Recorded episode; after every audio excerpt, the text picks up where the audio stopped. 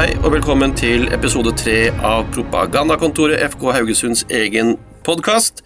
I dag skal vi snakke spillelogistikk og hvordan klubben opptrer på overgangsmarkedet. Og med meg i studio har jeg leder A-lag, Jostein eh, Grindhaug. Spillerlogistikk, spillerrekruttering, vår framferd på overgangsmarkedet, det er vel ditt primærområde, er det ikke det? jo. Men eh, jeg, jeg, er jo oppgradert til sportslig leder, herr eh, programleder. Har du fått ny tittel? Ja. Du verden, da har vi altså nok en nyhet å komme med. Propagandakontoret er stedet for nyheter. Tittelen 'Leder A-lag' er død og begravet. Fra nå av så er det altså sportslig leder som gjelder. Jeg vet at du aldri har vært spesielt opptatt av titler, Johs, men uh, Nei, det er ikke sportslig leder heller, det er sportssjef. Sportssjef er det. Sportssjef er den nye tittelen. Uh, det har vi denne uka. Ja, jo. så kjekt. Um, Kjempegreier.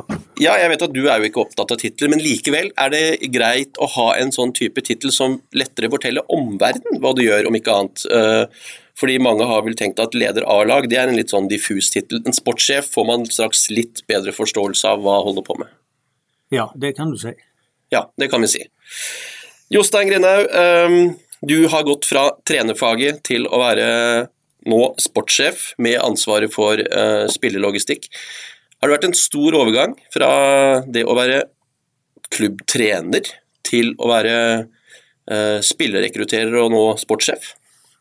Eh, Ja, enkelte deler av det er jo helt nytt for meg. Eh, Mens andre ting har du jo eh, vært med på tidligere, selv om du ikke har hatt hovedansvaret for eh, eh, ja, hva skal jeg si, forhandlinger og den eh, absolutte overgangen, så har du hele veien vært involvert i eh, eh, spillerrekruttering, både inn og ut. Eh, Men eh, eh, litt mer ansvar og litt mer eh, kontraktsforhandlinger enn eh, det jeg tidligere har vært med på. Er det et arbeid som passer deg bra? Ja, jeg trives med det. Jeg syns det er skøy både å finne prospekter og prøve å få forhandla det fram. Eh, Det skjer mye på veien ifra du ser en spiller til du har han om bord i båten. Eh, Og det er enkelte prospekter som eh, du, du får Du får han på kroken, men når du får fisken om bord i båten, så er det mye som henger med. Ja. Dette skal vi komme litt nærmere tilbake til etter hvert, eh, Johs. Eh, Du har for så vidt vært inne på det allerede, at eh, som hovedtrener er man selvfølgelig også involvert i spillerrekruttering og det å siden eh, sende spillere videre. Eh, for å ta det først.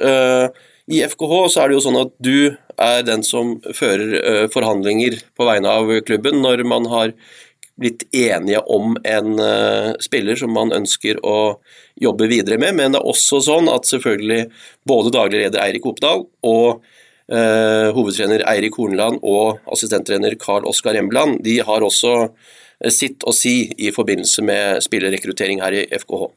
Ja da, det har de. Og vi prøver å eh, få det teamet til å fungere på best mulig måte. Eh, Da må du ha god kommunikasjon. Du må være klar på hva prospekter du ønsker inn, hva kvaliteter de prospektene du leter etter skal ha. Eh, Og når vi først har bestemt oss, så blir det vel mer min jobb å få handel i land. Vi har vært veldig tydelige på at vi jakter en eh, storvokst spiss, en spiss som kan komplettere de angrepsspillerne vi allerede har i klubben, samt en kantspiller. Er det noe eh, nytt i så måte? Eh, Ja, for så vidt er det nytt hver dag, egentlig. Det er utrolig mange agenter, rådgivere, som jobber om dagen. Det er, jeg har aldri vært borti lignende eh, de siste ti årene. Det virker ut som alle er agent på en eller annen måte. Så det er mange prospekter. Eh, De aller, aller fleste blir sjekka ut eh, og ikke gått videre med. Eh, Så er det enkelte du ønsker å nyste litt mer eh, rundt og i, og det tar litt tid, for du, eh, det er alle du har fått sitt live. Eh, Men heldigvis har vært såpass mye ute på veien de siste par årene at uh, du har en sånn viss uh, referanse til hva liga de har vært i, hva nivå det er på den ligaen. Enkelte ganger så har du sett det laget, og enkelte ganger har jeg til med sett uh, spilleren. og da da gjør det jobben enklere med å kunne blinke han ut eller avskilte han helt. Så det, den jobben som er blitt lagt ned tidligere, den vet du aldri hva tid du får uh, bruk for uh, når det gjelder den spillerrekrutteringen. For metodikken i uh, måten å jobbe på, den, den, innebærer at man jobber på mange arenaer. Altså man, man er ute selv og ser spillere. Eh, man er ute for å bli kjent med nivået og sånn sett muligens oppdage spillere som man i utgangspunktet ikke kjente til i utgangspunktet. Og så baserer man seg veldig mye på et stort eh, kontaktnett. Eh, kontaktnettet det er i all hovedsak agenter rundt omkring i den store verden. Ja, det er agenter, å se. Det er tidligere spillere som du benytter deg av. Du har dialog med andre i en, ja, en bekjentskapskrets som du har bygd deg opp over tid. Eh, men eh, altså Haugesund må jo finne si, sin måte å gjøre det på, sin nisje. For uh, den scout scoutingjobben som de eh, klubbene rett over oss gjør, den er formidabel eh, i forhold til det vi holder på med. Vi er bare en skvett i det store havet når det gjelder det å ha et eh, nettverk rundt spillerlogistikken. Så det handler mer om å være på rett plass til rett tid, være ute, kjenne på været hele veien, og så håper at uh, du, du, treffer på den spillersigneringen som du gjør. Men uh, jeg bare hørte på, på København uh, hvordan de jobber. Når du ser det nettverket deres, hvordan formidabelt det er, hvordan godt utvikla det er, hvordan mange folk de er. Vi snakker om 10-12 personer som jobber i den spillerlogistikken til København.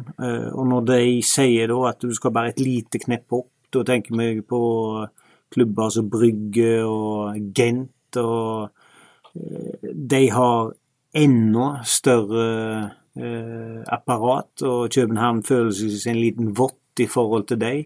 Og når du da vet at eh, det er sånn middels klubber, så kan du sjøl tenke deg hvor store de er, disse største klubbene på det. Så vi vi klarer aldri å komme på det nivået der. Vi må finne vår nisje, finne vår måte å jobbe på. Eh, både strategisk, jeg eh, tenker òg eh, økonomisk. Og så er det å Du må trø så mye mark så du klarer, å jobbe konstant. Det er det eneste måten.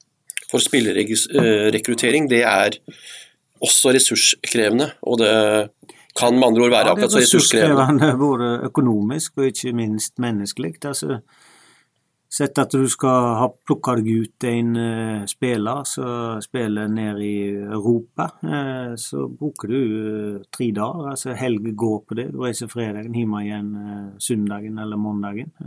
og da kan du risikere at han har fått en skade på veien, eller at han blir vraka og ikke spiller den kampen.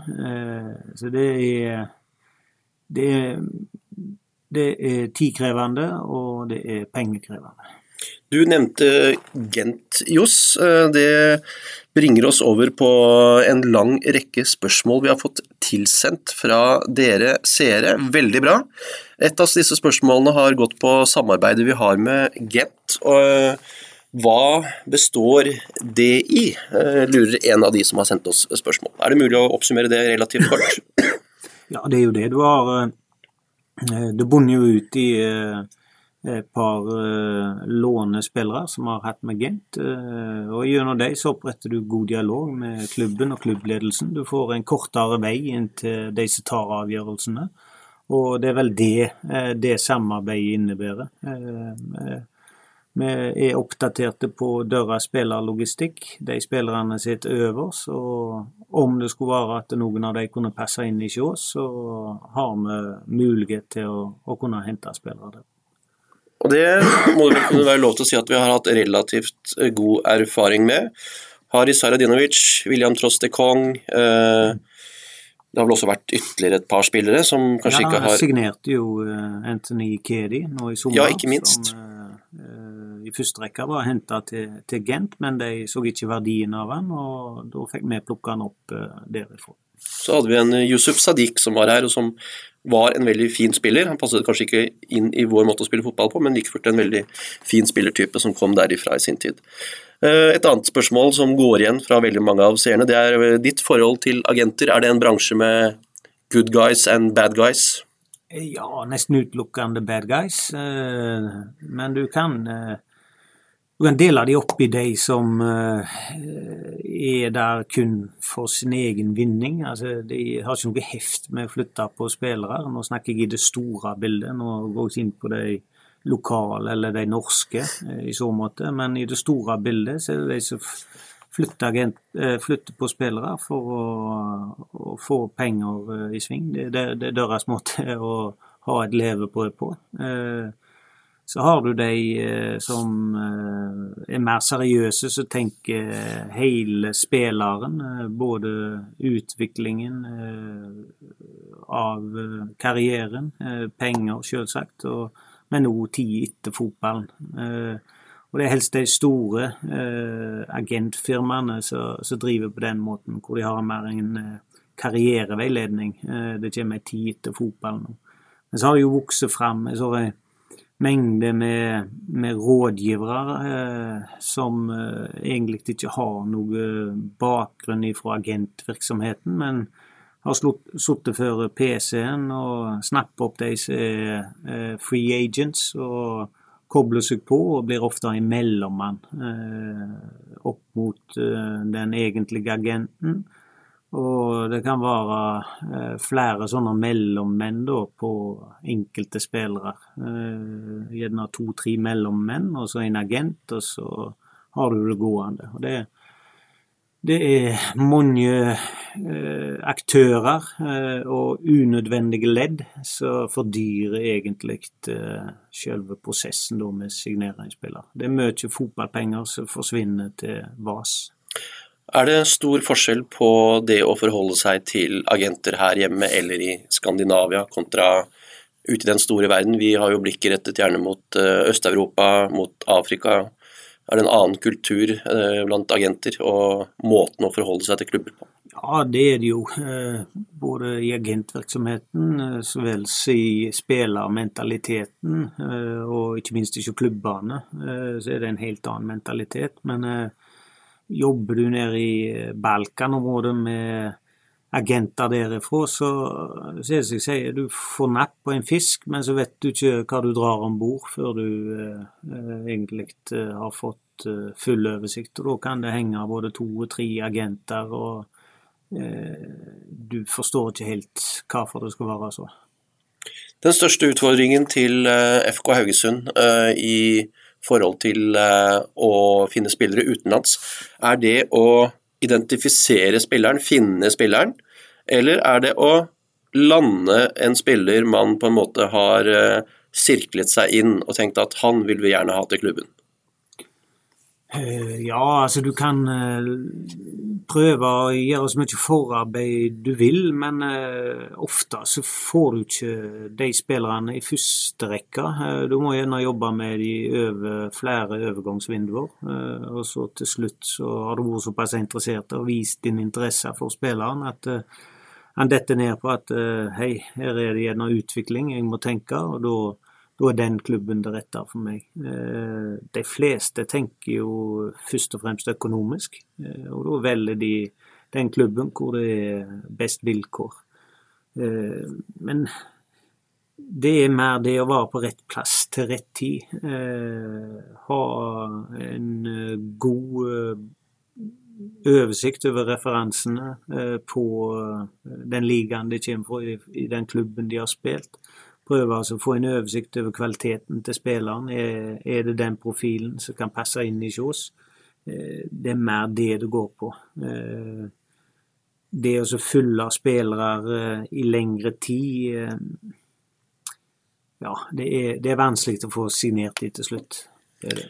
Der gikk lyset i dette ekstremt påkostede studio som Eirik Oppedal har spandert på oss i propagandakontoret. Vi får sitte her i mørket, Johs. Neste spørsmål går på hvilke begrensende faktorer er det FK Haugesund har i forhold til spillerrekruttering. Det sier seg selv at vi klarer jo ikke å konkurrere økonomisk med mange klubber som er også ute på spillejakt. Er det andre begrensende faktorer som er utslagsgivende for oss, og som gjør vår jobb kanskje vanskeligere enn en hovedstadsklubb? Eller en klubb med omtrent samme økonomiske utgangspunkt nedover i Sentral-Europa? Du kan se på det med negative briller og positive briller. Eh, vi betaler godt med. Eh, jeg syns de som får spille for FK Haugesund er privilegerte, om det er norske spillere eller om det er utenlandske spillere. Så må de eh, innse at de først og fremst er privilegerte, som får kunne konsentrere seg om å spille fotball og utvikle seg til å bli enda en bedre spiller. Eh, Vår fordel er at eh, det er sjelden det blir en stoppestasjon i Haugesund. Vi har tradisjon, vi har kultur for å utvikle spillere, og så sende de videre når de er gode nok for det. Sånn at jeg tror ikke vi skal sitte her og klage på at vi ikke har nok penger til å konkurrere. Du må finne de prospektene som passer deg, som passer inn, ikke deg. Eh, det som ofte er skillet, du kan ikke hente proven quality. Altså Du kan ikke hente spillere som har prestert eh, i andre klubber eh, på et visst nivå. Du må mer gå på der det er et potensial. Så må du jobbe ut det potensialet i spilleren, og det er ikke alltid du lykkes med. Du mislykkes mer enn du lykkes, og det er litt der vi er. Vi kan ikke selge den beste spilleren hos oss og så forvente at vi skal gå og erstatte han. Det er ikke så det fungerer. Vi selger ofte det beste, og så må du lete etter en med potensial, så, så begynner nederst på rangstigen igjen. Vi er jo veldig tydelige på at det å selge spillere, de mest attraktive spillerne, det er eh, en absolutt forutsetning for å kunne drifte en eliteserieklubb her i Haugesund.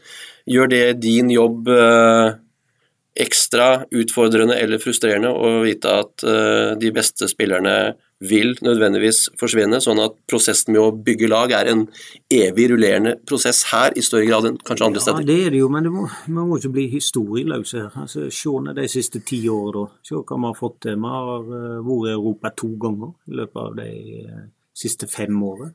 Vi har bygd en ny stadion, vi har etablert oss i Tippeligaen. Det å gå ut og kritisere den modellen der, det, da skal du ha sterke argumenter.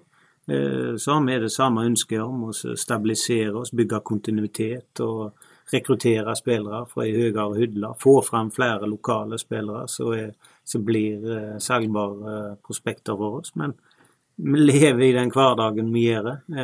Vi gjør utrolig mye bra. Skulle ønske det var fokusert enda mer på det, hvordan bra vi egentlig er, istedenfor at du skal fokusere på det som du ikke har. Det, er to måter å, å se det på. Men eh, klart jeg kunne tenkt meg en større pengesekk og hente de spillerne som jeg visste hadde passet inn i Sjås. Eh, vi har ikke de investorene. Eh, andre klubber bruker penger som fodler sjøfolk, eh, og de bare dytter på og dytter på og dytter på. Vi må være troverdige. Vi er nødt for å bygge det sjøl, og det er skal vi være stolte over at vi har fått til så mye som vi har gjort, samtidig som det gir oss uh, energi til å fire på enda mer. Men eh, klart hadde det datt ned ti millioner i hodet på, på, meg, så er det ikke sikkert jeg hadde brukt det på en spiller, men hvis det var sett til en spiller, så hadde jeg jo henta en spiller til ti millioner. Det at vi er en uh, mellomstasjon for mange spillere med enda større ambisjoner, uh, Eh, har jo vist seg å være ganske fruktbart. Vi har jo sendt spillere og fått eh, spillere inn i landslagsdiskusjonen og sendt, sendt de videre til, eh, om ikke større, så i hvert fall klubber som er med å sikre levebrød til disse spillerne ved en senere anledning, og siden fremstår som veldig gode ambassadører. Eh, William Trostekong er jo et godt eksempel, dro videre til Gent eh, og videre til Bursaspor. Eh, men kan aldri få snakket varmt nok om oppholdet her i FK Haugesund. og Nylig leste jeg også et intervju med Filip Kisch i en slovakisk avis, hvor eh, han brukte veldig mye av det intervjuet til å skryte av eh, oppholdet her i FK Haugesund. Eh, og dette var da for et slovakisk medium, så han hadde jo strengt tatt ikke trengt å nevne FK Haugesund med et ord, men han trakk frem oss som den klubben som hadde hatt mest å si for hans karriere. Han trakk oss frem som den klubben han ønsket faktisk å reise tilbake til eh, og avslutte karrieren, som han sto i veldig stor takknemlighetsgjeld til, og hvor han hadde trivdes veldig eh, godt. Eh, han nevnte ikke Ross County, ikke Slovan Bratislava eller noen av de slovakiske klubbene, men han trakk altså frem oss. Det å ha tidligere spillere som er så gode ambassadører, er det med på å øke muligheten for eh, eh, at flere spillere eh, siden tar turen til Haugesund for å oppnå det samme som William gjorde, og som Philip gjorde. Jeg tror du er inne på kjernen der. Det er det vi lever av. Det er det som vil bringe oss enda lenger frem. Vi har ikke tatt ut potensialet i Haugesundsfotballen. Og eh, det at eh, profilerte spillere går og snakker varmt om eh, klubben, det er den beste markedsføringen vi kan få. Da begynner du også å bygge noe. Du bygger en kultur for utvikling. Du bygger kultur for et miljø hvor du vet at du kan bli en god fotballspiller. Og det er utrolig godt å ta med seg. Da viser det bare hvor langt du egentlig er kommet. Spillerrekruttering. Eh handler selvfølgelig om å bidra til at FK Haugesund blir bedre, men eh, det er jo ikke til å stikke under en stol at eh, investeringsmomentet også står sentralt. Dette er jo på en måte en finansieringskilde som vi ønsker å dra nytte av på lik linje med alle andre klubber. og Eh, track recorden vår må vel kunne sies å være ganske hyggelig i forhold til det å selge spillere for i norsk sammenheng ganske hyggelige prislapper, både internt i Norge og siden til det store utland. Ja da, men du ønsker å selge enda dyrere. Det hadde vært kjekt å få et salg som var både to og tre millioner euro. Eh, det hadde vært konge å få til det. Eh, for da kan du begynne å utvikle klubben enda mer. Eh, både for våres vår ungdomsavdeling, utviklingsavdeling, og breddeklubbene vil nyte godt av det, og ikke minst vi som toppklubb. Så et salg på to-tre millioner euro hvor vi kunne investert penger i fasiliteter, det hadde vært fantastisk. Er det et dilemma å hente utenlandske spillere til FK Haugesund med tanke på at vi nettopp har en egen utviklingsavdeling. Eh, og ønsker å produsere spillere som vi selv ønsker å slippe til. For å ta et eksempel, vi har Ibrahim Akone fra Mali nå, 18 år. Eh, er det en eh, avveining i forkant av å hente en så ung spiller, sett opp imot at det muligens gjør veien lenger for talenter som vi har utviklet selv i egne rekker, men som i dag er en del av utviklingsavdelingen? Ja, Det er hele veien et spørsmål om balansen med å hente utenlandske spillere kontra både lokale og ikke minst norske spillere. uh, hadde jeg kunnet velt, så hadde jeg i første rekke velt uh, norske spillere. Uh, Krydra med lokale spillere. men det viser seg at det er for kostbart. Det er for dyrt å hente norske spillere, som regel. De lokale spillerne de lever i en konkurranse med hele verden. Ikke bare de på Karmøy eller de i Haugesund eller de på Bømlo. De konkurrerer med hele verden. Eh, så er det ikke bare i FK Haugesund, så er det i hele den internasjonale fotballen. Eh, vi har i utgangspunktet en målsetning om å ha en tredjedel eh, av A-troppen skal være lokale. Så du legger styring og føringer ovenfra som vi må forholde oss til. Og det å tro at du skal ha et, eh, en lokal Edleborg i norsk tippeliga, det er bare naivt. Vi skal ta flere spørsmål som vi har fått tilsendt. Thomas har sendt oss en lang liste spørsmål til denne sendingen også. Eh, sender oss veldig gode spørsmål, må jeg si. Fortsett med det, Thomas, til fremtidige podkaster.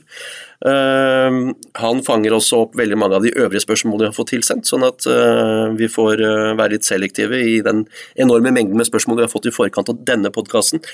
Hvilke ligaer i Europa og Afrika er det dere scouter mest i, spør han.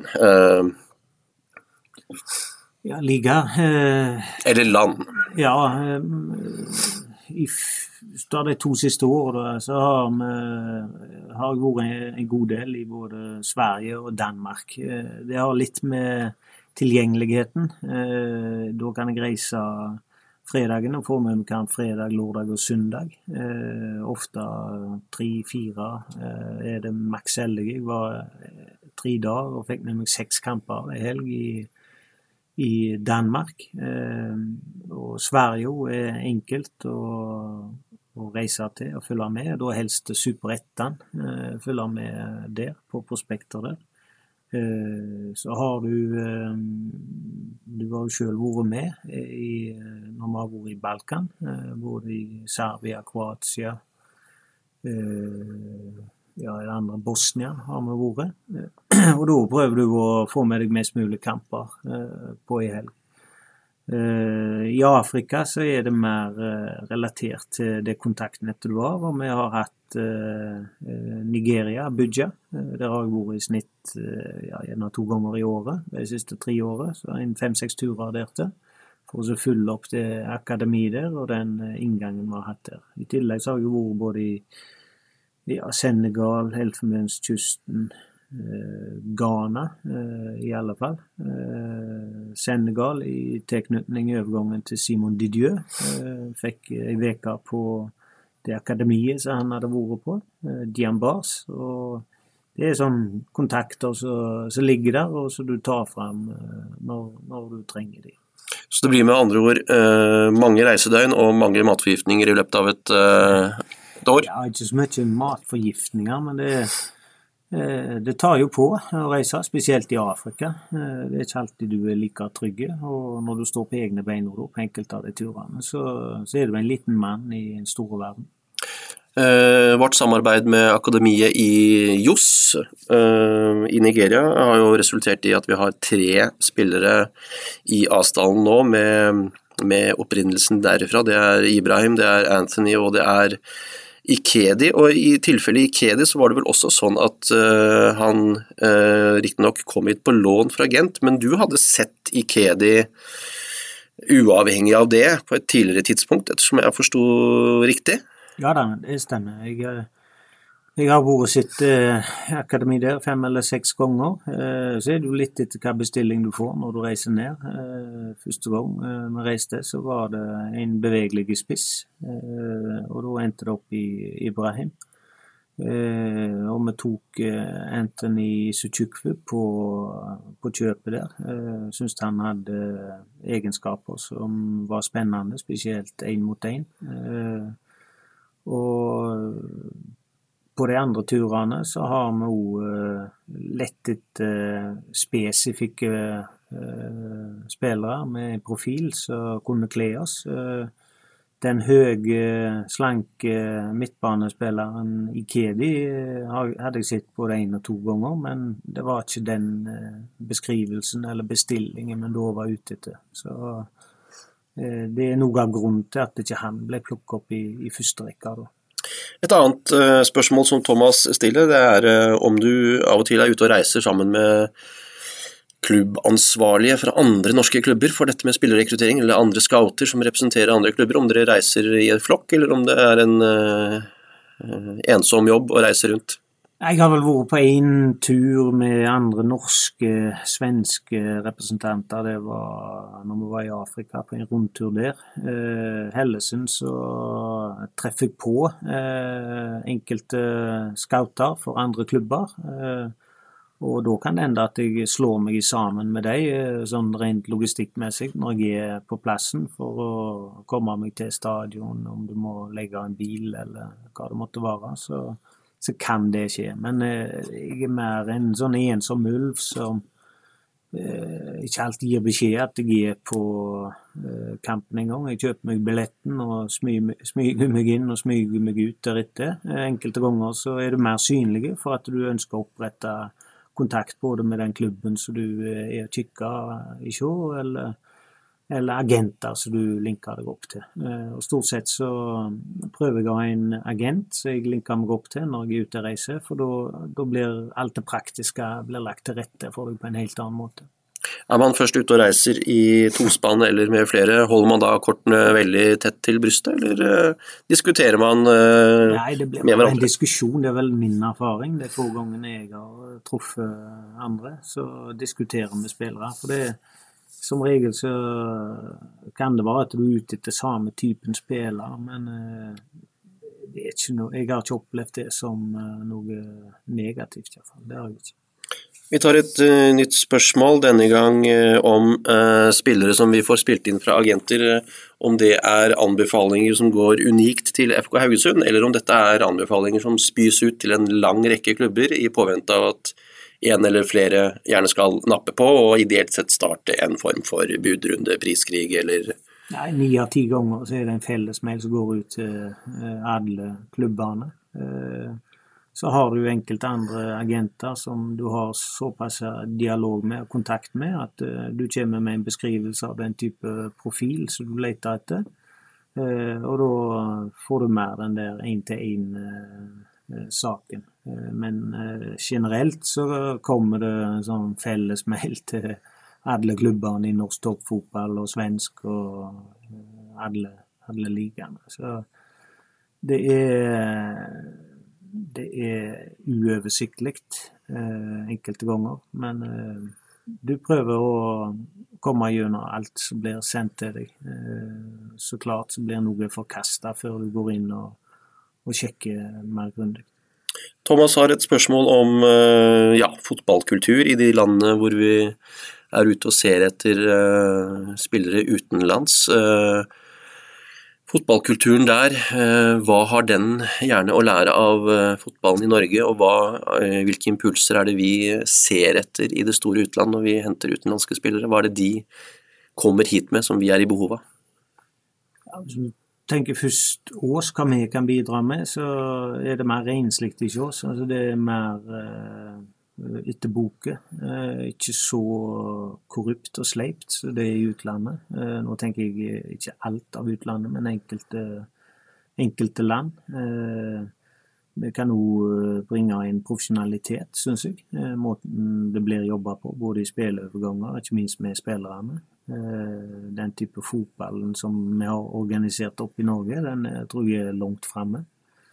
Eh, så kan vi lære litt på den vinnermentaliteten i enkeltspillerne. De, de er ofte eller ikke ofte, det er feil, feil, ord å bruke. For du har norske spillere som er så dedikerte, og det er ofte de som lykkes til slutt. Men enkelte kommer med en, eh, en knalltøff holdning utdannelse, med et ønske om å, å, vinne og bli bedre.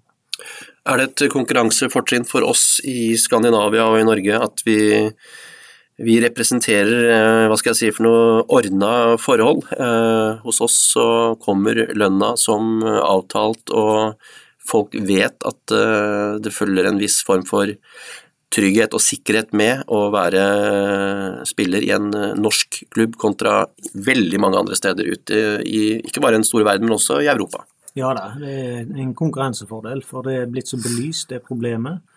Eh, hvor du signerer en fin kontrakt i enkelte av landene, men du vet at eh, pengene eh, står ikke alltid i stil med det som er blitt lovt på kontrakten. Og litt andre regler der. Jeg hører ofte at de holder igjen tre månedslønner, og så vet de at de kan helle den så lenge, og så betaler de ut en månedslønn når det passer de da, sånn at de ikke bryter med reglementet. Eh, så det er mye rart der ute. Eh, og da er det egentlig eh, vel så bra å signere på en litt mindre lukrativ kontrakt i Norge, men vet at pengene kommer framover. Thomas lurer på hvor vanlig det er med sign-on fee eh, i forbindelse med overganger. Eh, om FK Haugesund eh, har tradisjon for å betale den slags? Ja, Sign on Fee er et uh, supplement til enkelte av uh, spillerne. Da, der uh, det er spillere som er ute av kontrakt på free transfer. Så istedenfor å betale en overgangssum, så er det enkelte som forhandler fram en, en sign-on. Det skjer òg i FK Haugesund, men det er vel heller beskjedne summer det er snakk om i sign-on i FK. Thomas lurer også på om det har vært noen eh, storfisker eh, opp gjennom årene som eh, i praksis har vært klare til å signere kontrakten, men siden ombestemt seg i aller siste liten.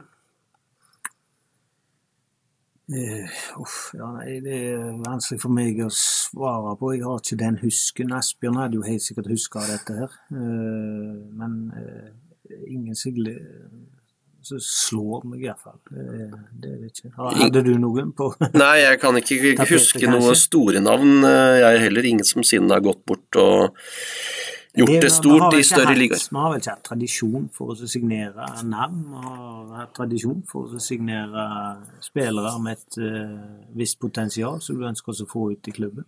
Som har skapt seg et navn i ettertid. Ja. Thomas lurer også avslutningsvis på eh, hvor mange spillere har man egentlig på blokka i løpet av et overgangsvindu. Det handler vel litt eh, om eh, behovet til et, i forkant av et ja, overgangsvindu? Spillere på blokk, det spørs det, Når jeg hører det, så er det liksom Du setter opp en liste på spillere som du ønsker å få til klubben. Men Ofte så skjer det at uh, det blir spilt inn spillere, både fra agenter, det kan også være klubber som ringer, om det er lån eller om det er noen de ønsker å kvitte seg med, eller selgere, eller hva det måtte være. Uh, så innspill kommer jo ifra så utrolig mange hold. Eh, det jeg kan si, er at eh, det blir sjekka ut spillere daglig. Eh, noen av de havner på blokket, da. og så sjekker du de enda, enda grundigere, og så detter de ifra. Men det er titalls spillere i løpet av ja, iallfall de, den neste måneden som er på blokket, og som av diverse grunner aldri detter i boks i oss. Når man uh, signerer spillere uh, både nasjonalt og internasjonalt, så elementet av gambling vil vel alltid være der. Man vet vel aldri, kan aldri gardere seg mot at en spiller vil levere på alle de variablene som er avgjørende for at han blir en suksess eller ikke. Nei, det er helt sant. Og um, vi i Haugesund vi bommer jo mer enn vi treffer. Eh, og det er litt med den eh, gamblingen. Så er det da hvordan kan du jobbe for å minimere den, den risikoen. Men eh, det er så utrolig mange faktorer som spiller inn. Av og til så har du så sterkt behov for en spiller at du må bare ta en sånn på dagen. Det er den verste formen for gambling, for det kan slå, slå alle veier. og Det er ofte da du gjør de dårligste signeringer òg. Eh, så har du de spillerne hvor du er voldsom med tvil, men de har du sjekka så mye at når du da først signerer de, så, så viser det seg at det blir en av de beste signeringene. Eh, men enhver signering er egentlig en, en gamble. Eh, så er det. Og så er det å prøve å rette opp i det fortest mulig, når det viser seg at dette her fungerer ikke. Da må du komme i dialog med både spiller og agent, og så må du prøve å få det ut eh, så fort som mulig på en fin måte. Og der er vi langt framme. Eh, vi, vi, ser alle spillerne som er her, om de er ønska eller ikke. Eh, de skal føle at de er likeverdige, alle som er her. Men det sier Det betyr ikke at vi ikke skal være ærlige med dem og forklare dem situasjonen og hvor ståa til hver tid er. Gjør fotballen FK Haugesund spiller, eh, i hvert fall akkurat nå, eh, det ekstra eh, vanskelig å finne spillere som siden kommer fra en annen fotballkultur, og som siden klarer å ta inn over seg de endringene man nødvendigvis må gjøre som spiller, ved bl.a. mer defensiv jobbing, større løpskraft. Vi stiller helt andre krav til hvordan man opptrer som uh, en kantspiller sammenlignet med i andre kulturer. Uh, blir jobben ekstra vanskelig av, av det faktum at vi spiller en ganske kraftkrevende fotball, en vi stiller store krav til hver enkelt spiller, rett og slett. Ja da, men klarer de å oppfylle de kravene, så vil de jo eh, oppleve at de blir bedre òg. Altså, det, det, er ingen skade å være godt trent, ha god pust og god kondisjon og være sterke både fysisk og mentalt. Eh, det, det innebærer bare at du kan gjøre det du er god til, enda oftere på en enda bedre måte. Så det er ikke noen motsetninger det mot, uh, mot uh, som du sier, at uh, du stiller høye krav. det er den kulturen vi liker å ha her i Haugesund, og vi skal være knallglad for at vi har fått innført den. For det er en av suksesskriteriene for spillere som kommer her til å utvikle seg, det er at de kommer opp på et høyere nivå pga. Treningsmengde og den type fotball vi spiller. Vi ser at stadig flere norske klubber uh, ansetter uh, speidere. Odd har nylig gjort det. Brann har hatt Lars Kjernås, erstattet han med Per Ove Ludvigsen. Eh, Kjernås har nå til, reist videre til Vålerenga, og nede på Sørlandet så sitter det en sportsdirektør, Tor Christian Karlsen, og har fått stilt et stort antall millioner uh, tilgjengelig for seg. Skulle du ønske at du var i hans uh, situasjon og kunne ødsle millioner i øst og i vest på spillere, eller er det bare en del av det store bildet, at man, det må mer til enn økonomisk handlingsrom og økonomiske muskler for å lykkes i forhold til spillerrekruttering? Eh, ja, jeg skulle ønske at vi jo hadde en eh, svær eh, pengesekk. Det, det tror jeg alle, alle, skulle ønske seg. Samtidig så har vi så har vi det vi har, og vi har egentlig nok. Det har jo historien vist, at vi har nok til å bite ifra oss.